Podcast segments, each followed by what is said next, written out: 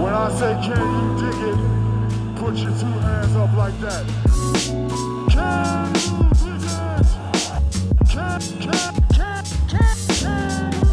Here we go.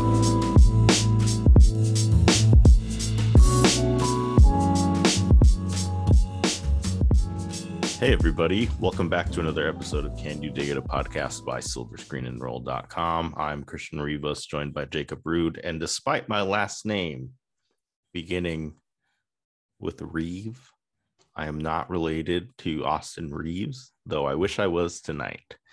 Um, How soon you- until you uh, change your last name to Reaves? I already did on Twitter.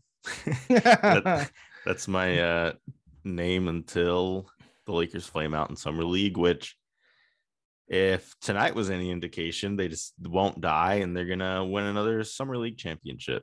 Um, the name we have to talk about, of course, is Austin Reaves, who scored a putback.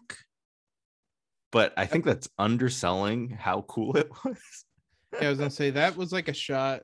Did you ever play 21 when you were growing up? Where like you always try to it might be different names, but you if you tip uh a team or the guys you're playing with, they go back down to zero. So you're, Yeah. that was all that was like when you know the guy's almost about ready to win and you're just trying to tip the shot no matter what. That's what that shot looked like. That was yeah, you're right. That was very much underselling. That was really athletic and really impressive. Austin Reaves, I had heard a bit about him after the Lakers picked him up on a two way. And there are a few like high profile draft guys that seemed really high on him. I looked up a picture and he looked like Troy Bolton from High School Musical. it's like, all right, let's uh let's see what this kid's got. Watch some highlights. I was impressed. Uh and through I don't know how many games it's been now. Three, three games, uh, two at the California Classic, and today his debut in Las Vegas, where Lakers fans always seem to be. Um, he was great again, and I, I don't know. I'm excited about this guy. I I don't know if there's a path for playing time with on this roster this season with Russ and Monk and Nunn and uh I feel like I'm forgetting somebody. Kent Bazemore. THT. Yes, Talen Horton Tucker, who was at the Who, game. yeah, I was gonna say who was in attendance tonight. Um, although if we're to believe rumors on Twitter, Talen Horton Tucker was locked up at the Drew League. So Oh yeah, that that was another. That was not great. Do not go look up Talon some or Drew League highlights.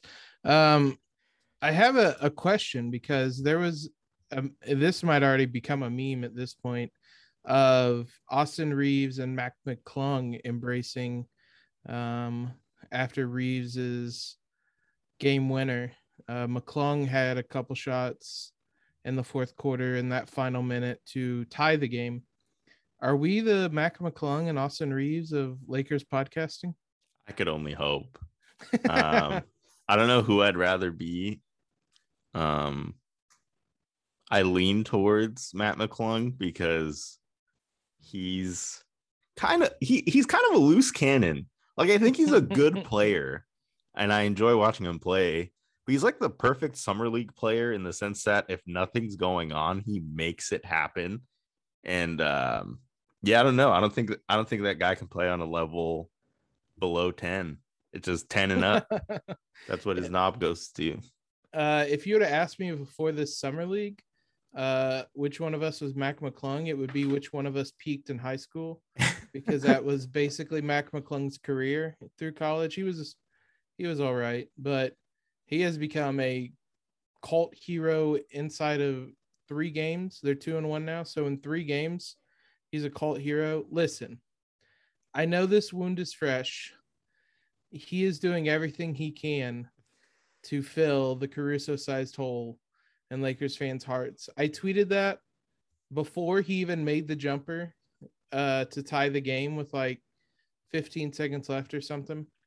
Um, it is not his fault. Do not hold that against him that he is not Alex Caruso. I'm I'm saying it mostly in jest, but he's a lot of fun. Those two, uh, I mean, you have to mention Devontae Cacok after tonight. 13 points, seven rebounds, three assists, three steals, two blocks. Uh, he looks like a guy. I mean, Coach Crawford talked after the game about how much responsibility he's putting on him because he's the only guy that's familiar with the the system. Um, and he looks like a guy who's familiar with the system and the NBA game and whatnot. He's looking like a player who is in entering his third year, I believe, should Yeah. look like. So yeah, he he's been really impressive. I'm interested. The Lakers still have three open roster spots. I'm interested if he gets some kind of non-guaranteed deal um, at the very end of free agency because I'm not sure that there's three guys worth signing at this point. But uh, yeah, it'll be interesting. All three of those guys, Cacok, McClung, and Reaves, have been awesome during summer league so far.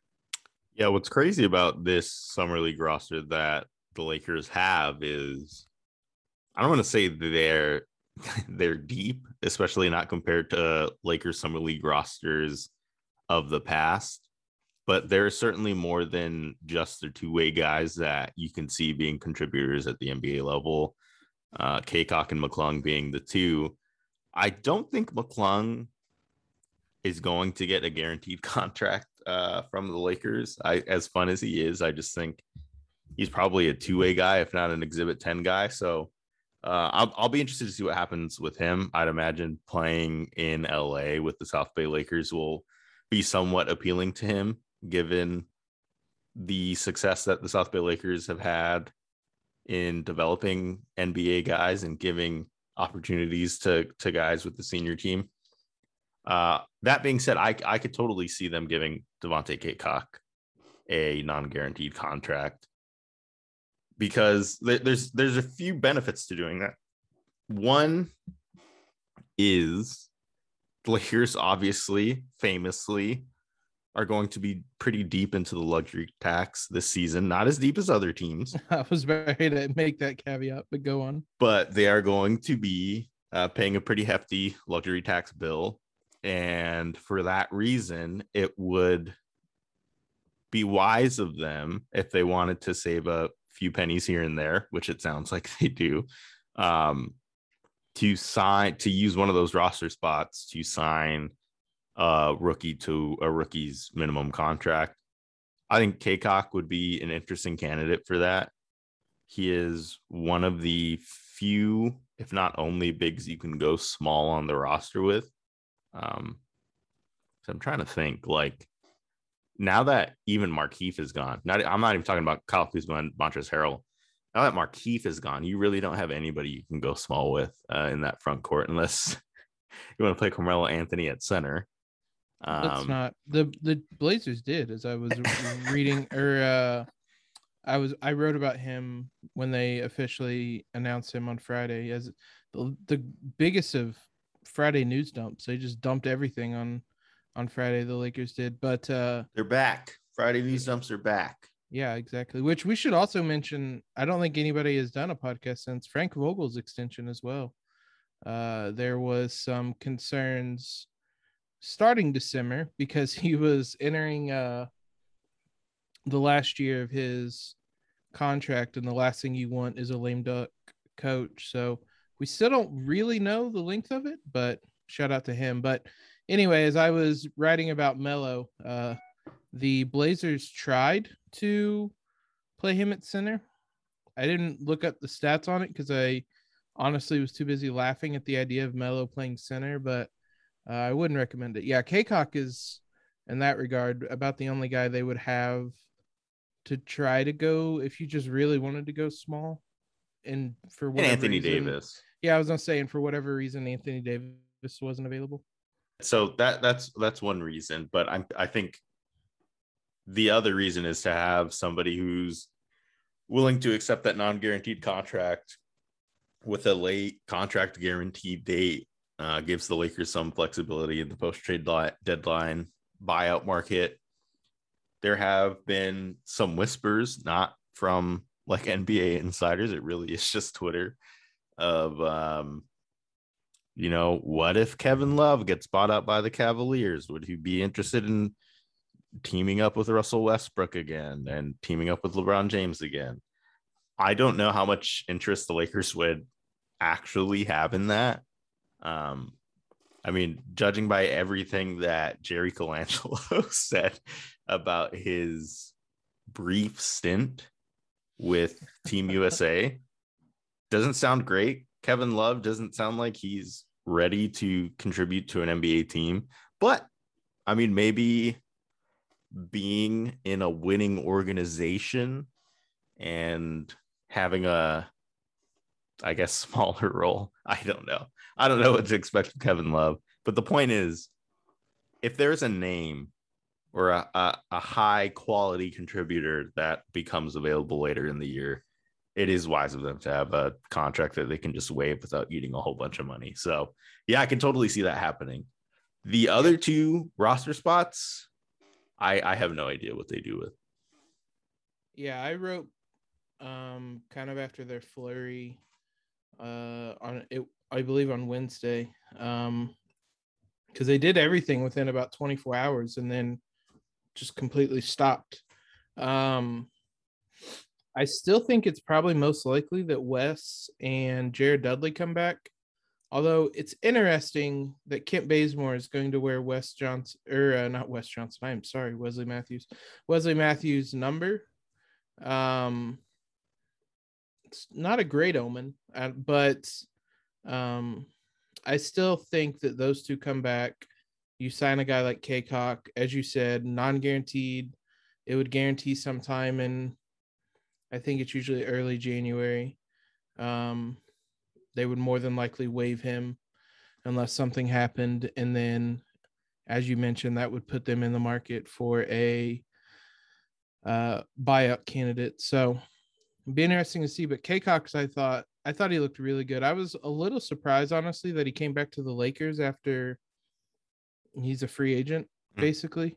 Yeah. Um, I thought he might try his way elsewhere, but it makes sense because, as we mentioned, he's familiar with this system, um, and he's excelling. He's doing everything. He even showed a a pick and pop ability. He knocked down a three in the first quarter that I had to do like a triple take and turn the volume up to make sure that that was Cacok. And um, he talked a little bit about it after the game. But yeah, that's, I mean, obviously that's something all big men try to work on um, during the summer and then never really implement it. But it's stuff like that, as you mentioned with him going small, that uh, that would be a difference in him potentially getting that roster spot. So it'll be interesting to see. This is a this is a fun roster. Even at times tonight, uh, Xavier Simpson looked really good.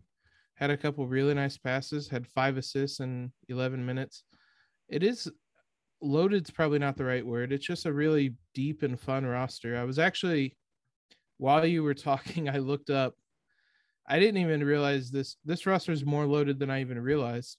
So I looked up 2016 Summer League roster, which coincidentally was the last buzzer beater the Lakers had.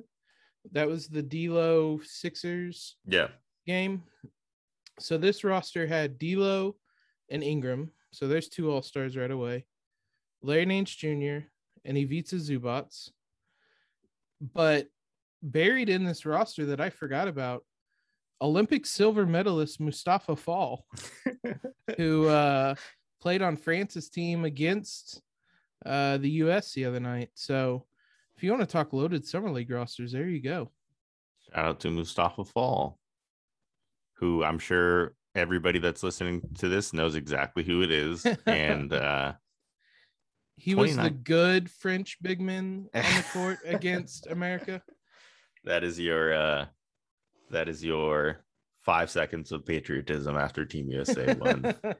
I uh yeah, that was that was loads of fun. But we can't forget about who got us here. Alex Caruso playing in the Olympic qualifying games, qualifying Team USA for the Olympics. I d- genuinely can say they could have not done it without him. yeah, very much so. I was I loved all of the tweets when the or the Team USA lost their first game of Lakers fans just tweeting Caruso in a USA jersey.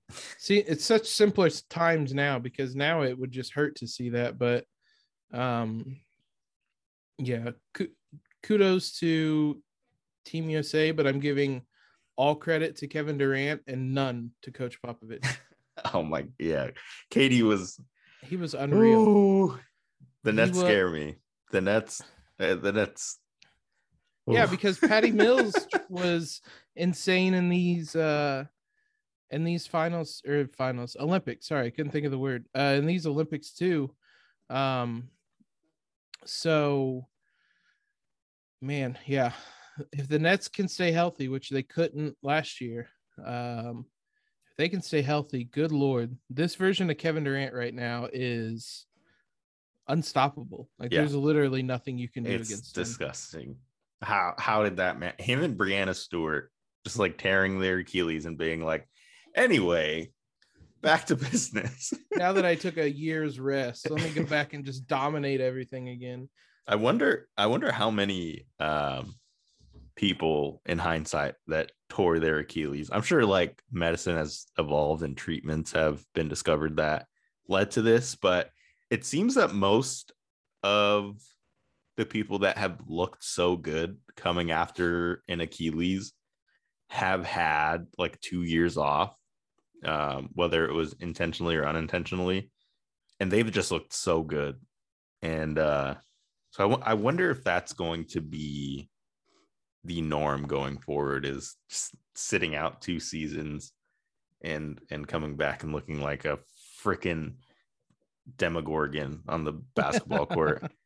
He uh I it'll be interesting to see. That's very much I remember reading during Kobe's kind of rehab process. so That is very much not something you can rush the rehab on. Um how other injuries you can quickly build up the strength, your ACL injuries, you kind of get those oh, he's back on the field or back on the court in 3 4 months. You just can't do that with the Achilles.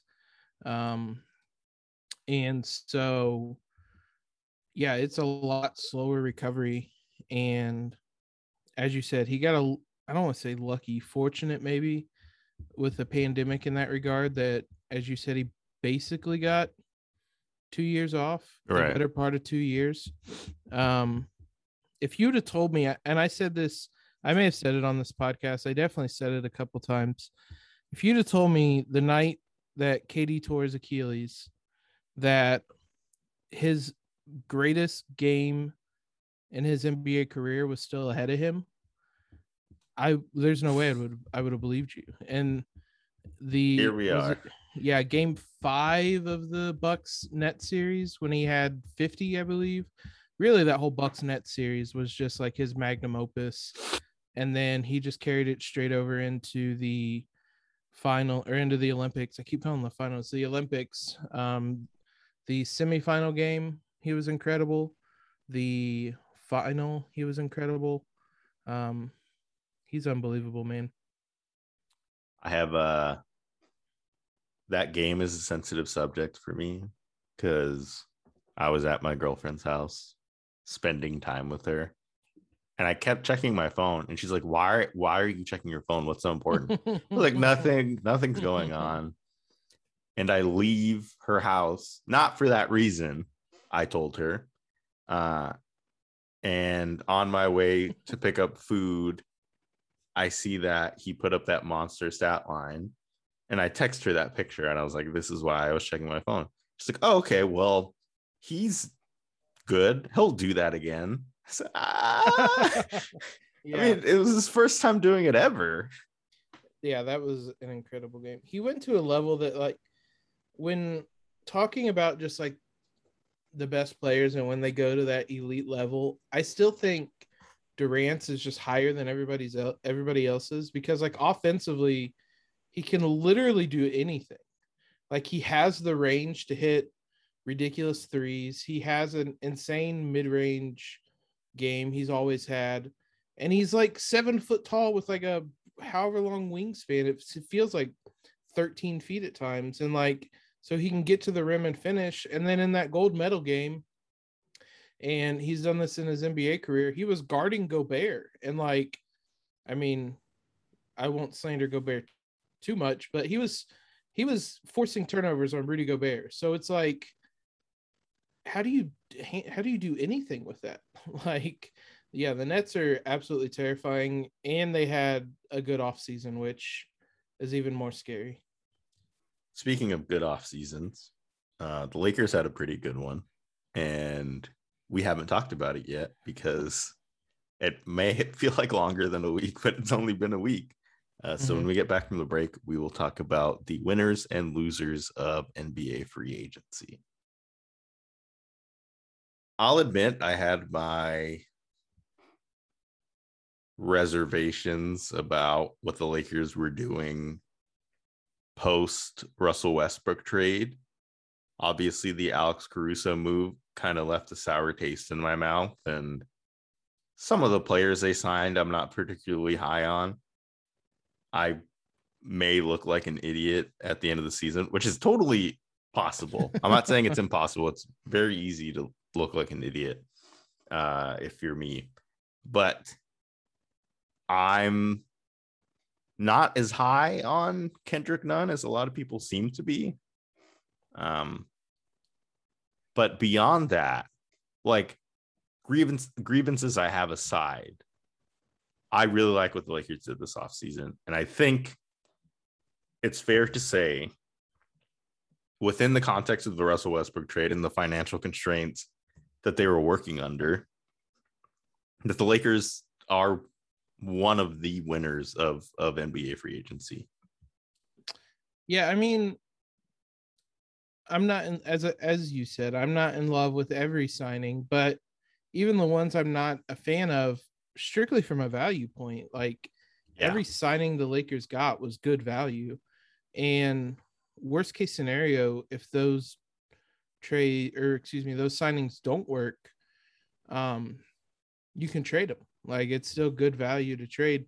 I was gonna ask you how many times you've put in you've put Kendrick Nunn and THT into a trade package together on Trade Machine to try to get somebody else here by the deadline on uh, whenever the December, whenever the uh, when the restrictions lift. Because I mean, honestly, that's like what fifteen million dollars you can trade. Right. That can get you something. You'll be all over Trade Machine with that. Well, uh, everybody keeps referring to Talen Horton Tucker, Malik Monk, and Kendrick Nunn as young players. Kendrick Nunn is a young player in the same way Kyle Kuzma was. He's Mhm. 26 years old. Mhm. So pump the brakes there. He is he is granted uh only entering his third NBA season and he showed a lot of things last season with the Heat. Um he started doing things outside of scoring uh which he's good at. I will give him that. Kendrick Nunn is a pretty damn talented scorer and at three levels, which I mean, outside of playoff Rondo, I don't know the Lakers have had that uh at in a backup point guard in quite some time. Playoff Rondo was unreal. That was all I was giggling at. That's just looking back on that. I did it during the playoffs. That was such a silly, silly like two week stretch. But go on. But yeah, Ken, uh, to your point about value, like getting Kendrick Nunn on the mini mid level, uh, and, and it's only part of the mini mid level, uh, which going back to signing players to those rookie minimums, the Lakers have that flexibility as well uh, because they only give them part of the mini mid level. So savvy moves by the Lakers front office. Um, you can give them credit there while acknowledging that there were other things they could have done, most notably bringing back Alex Caruso. But, um, you know, I think that point has been made enough. And looking ahead to the the the roster the Lakers have right now, I'm I think they're in a great spot. I don't know. there, there's just so much roster tone, turnover, even more so than the previous year, that I have no idea what the rotation is going to look like. I think I know what the starting lineup's going to look like, and it'll probably be Russ, Bays, LeBron, AD, and Mark, assuming Mark's still on the team. Uh, but even that, I'm not super confident in. Like, I can't say anything about this team confidently other than they're gonna be fun. Yeah. The I was shaking my head when you said I know what the you think you know what the starting lineup's going to be because I have absolutely no idea. Um, I think there's any three, probably three people you can start at the shooting guards position: Bays, Monk, and I, mm, THT maybe. I I don't Wayne Ellington. I may be wrong about this. He, I think he's a better version of Ben McLemore, which is fine and useful. I mean, McLemore had some big games. I defensively, I don't know if he's going to bring what Vogel asks of his shooting guards. yeah, Bazemore can do that, and I think probably the front runner. Also, because I think Monk um, is better as a sixth man, and THT probably spacing wise is not going to be great. Um, but yeah, like I I don't know. Will there's there's been so much talk about LeBron and AD playing the four and five. Will they start doing that? And if so, that's another wing position that I certainly don't know at that point who you start. Maybe not Kendrick, a clue. Yeah, Doing- maybe Kendrick Nunn starts. Maybe Mello. Good lord. Doing Uh, that, starting LeBron at the four and five. At that point, I couldn't say. I can't even give you a guess on what the No. starting lineup would look like. No, yeah, your only certainties are Russ, LeBron, AD, and Russ being the point guard. And I, outside of that, I don't really know what this lineup's going to look like. Um, which is fun in a way, like the, but the point I was getting to is that this, the Lakers seem to have two things.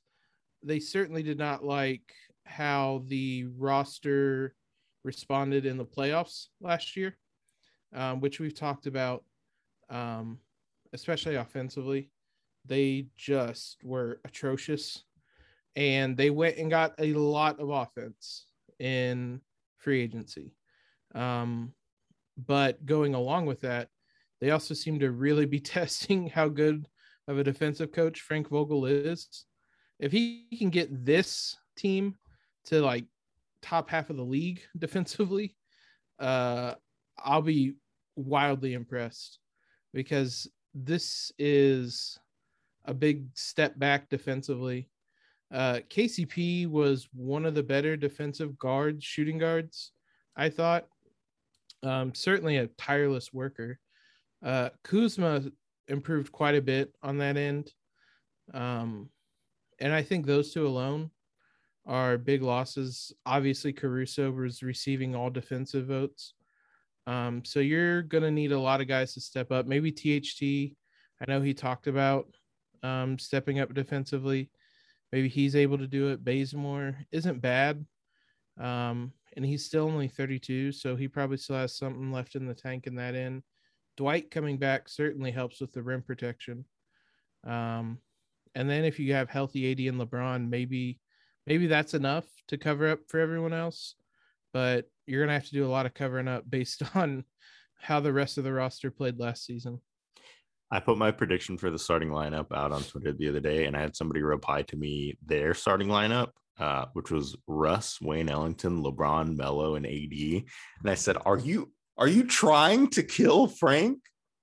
Is is that your goal? You want to you want to push this man to the edge and see wh- what he can make a top three defensive team?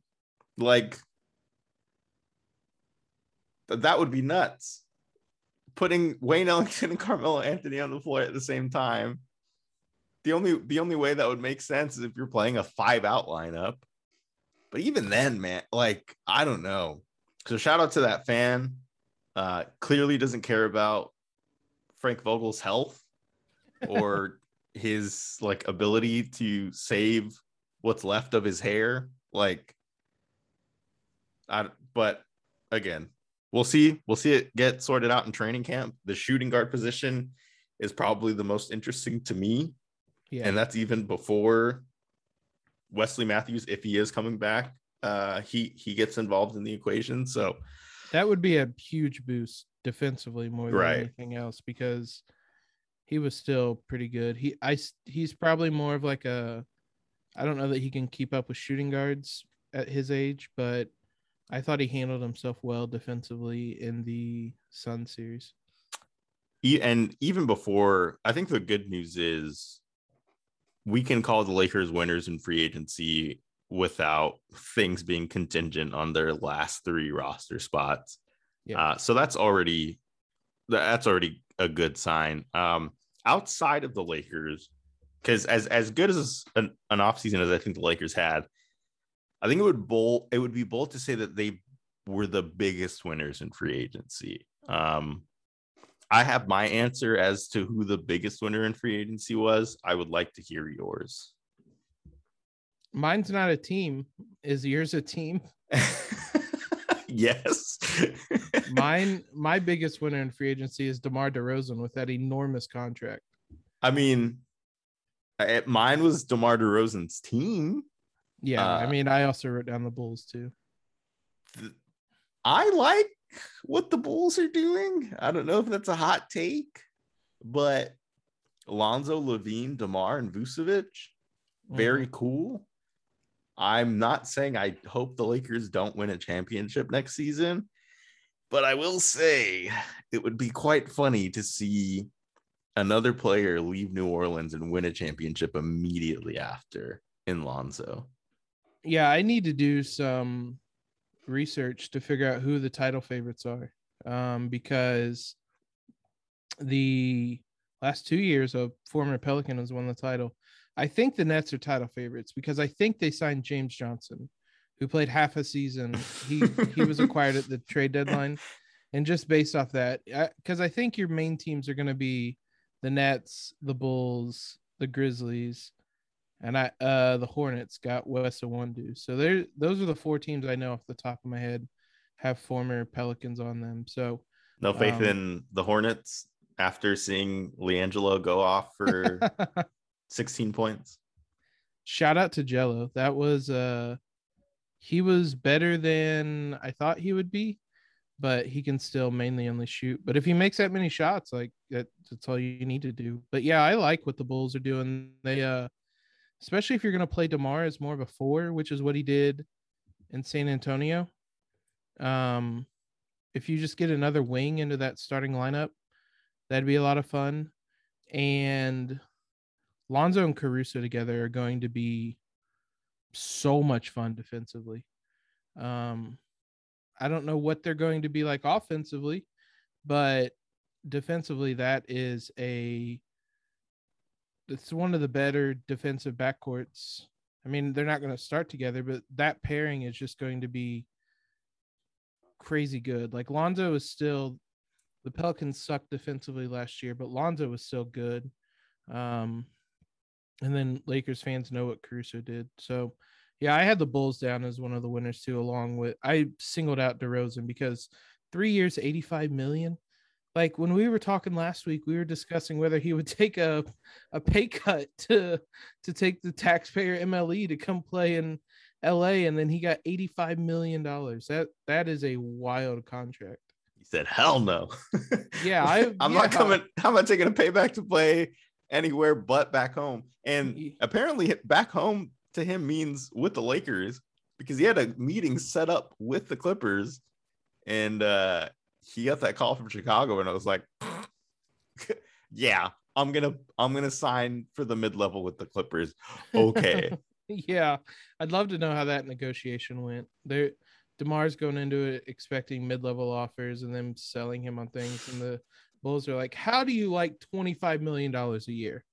And so that was that was wild. Shout out to Demar for securing one more big paycheck. Um, I had another player. I will just say it now because I doubt you wrote players. Kelly Olynyk also absolutely secured the bag. I don't know what The Pistons? yeah, I don't know what the Pistons are. They went through a set, a signing spree of centers last year, and then, I mean, I guess Olynyk's technically more of like a forward, probably more of a stretch five. I don't know. I mean, I could see value in bringing in a stretch five You didn't have to pay him thirty-seven million dollars. Like he, Olynyk was really good in Houston for half a year, and then went and got absolutely paid. So, like, shout out to him, I guess. But those are the only two players I wrote down. I'm sure Kelly Olynyk disagrees with your assessment that they didn't have to pay him that much. Um, yeah, I mean their GM after last offseason just straight up said, "Yeah, I don't know. I love centers.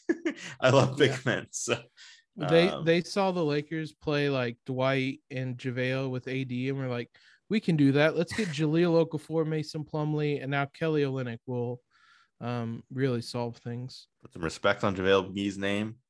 Olympic Yeah. gold medalist. Olympic JaVale gold McGee. medalist. Yeah, they the Lakers had two Olymp or Dwight also won a gold. Obviously, AD and LeBron did too. But yeah, they had a lot of Olympic gold medalists from that team. I actually lied. Those were the two player winners I had written down. We probably should talk about what the hell's going on with Dennis Schroeder. Yeah. I think more more than any team that lost in free agency, and the team I wrote down is the Pelicans. Because I don't know have what the hell they're doing. Um, but we can get to that. Dennis Schroeder.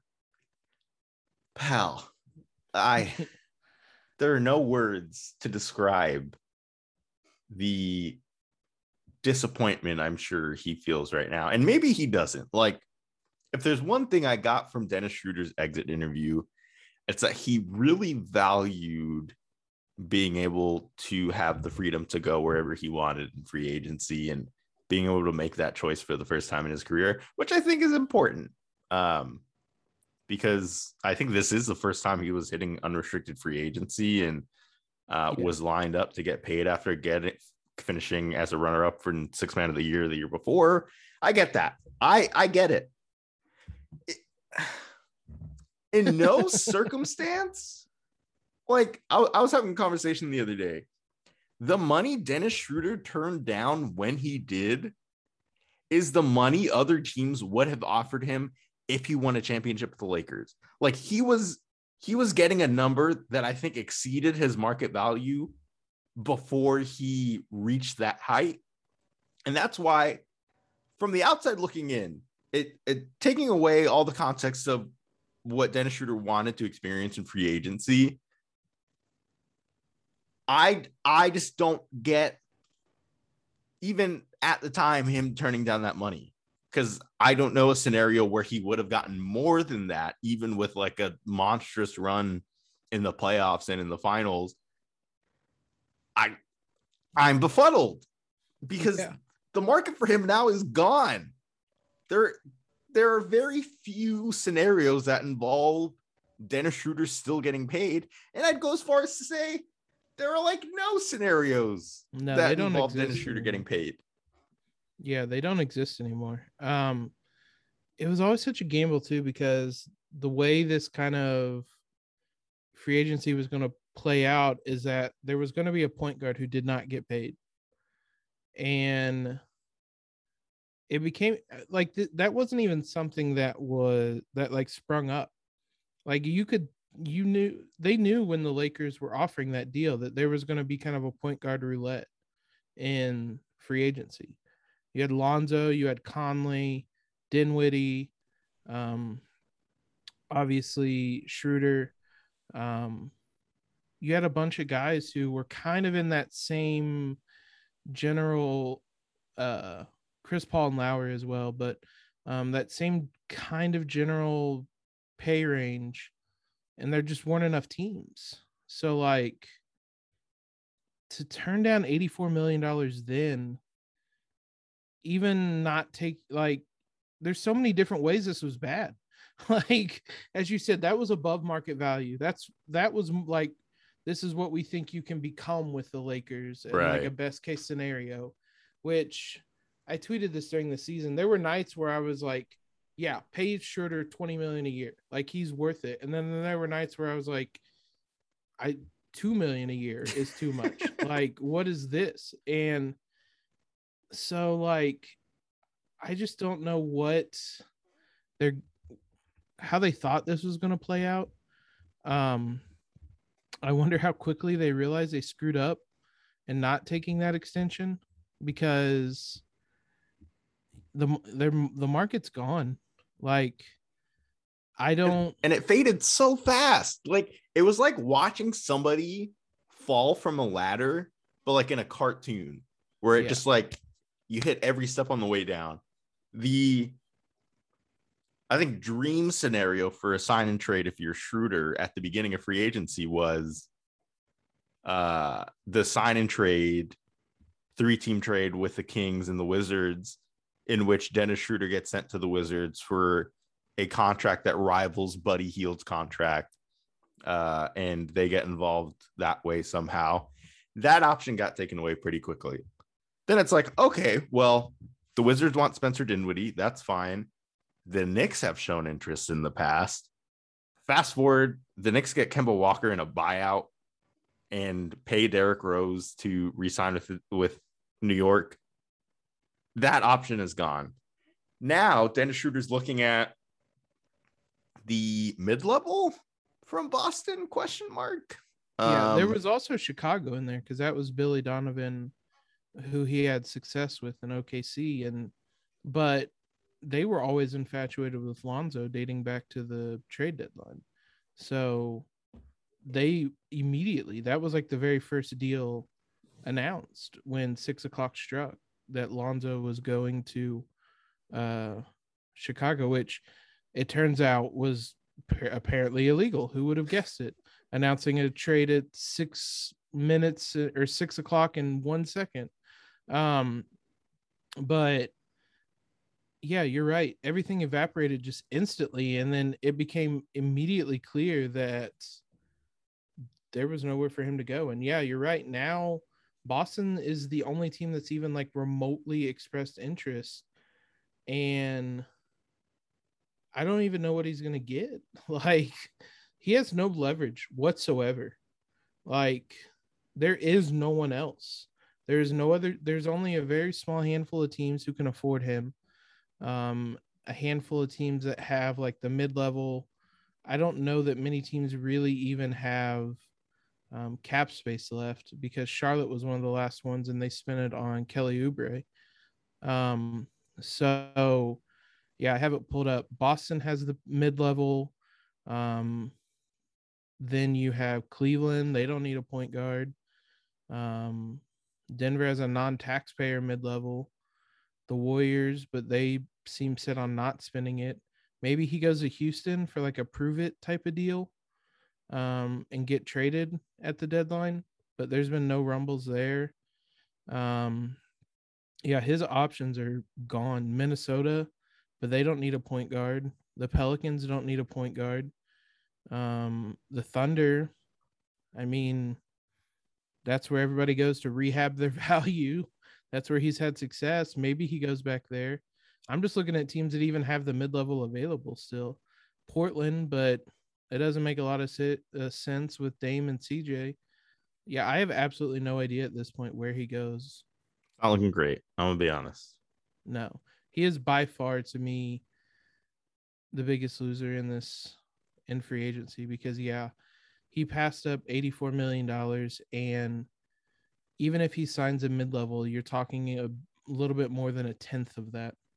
So th- just staggering. His you have to imagine his agent is going to be fired pretty quickly, which is it's Giannis's agent. So it's like a good agent.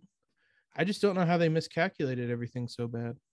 Yeah, I'm not. I'm. I didn't expect Dennis Schroeder to be Doctor Strange and see like every scenario before it happened. But good lord, it, But he picked one of the other 14 million and not the one. he yeah. There were just so many ways.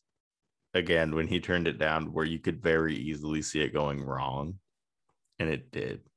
And uh I wish him the best. That's all I'm gonna say. Good luck, um, bud. that'll do it for our show this week. Um, we could talk about the Pelicans, but uh, truly and honestly, I have no idea what they're doing. Like, all I'll say is, I hope New York is clearing the deck for when Zion inevitably leaves. He might be the first person to take just the qualifying offer and leave after uh after his rookie deal. Because yeah, it is an absolute mess there. Free Brandon Ingram. Um, yeah, that'll do it for our show this week. Thank you for listening. Uh, when we talk to you again, we'll hopefully have some fun summer league content for you because that's the only basketball we have right now. a little bit longer. And uh and we'll be back at it. Until then, we'll talk to you next time.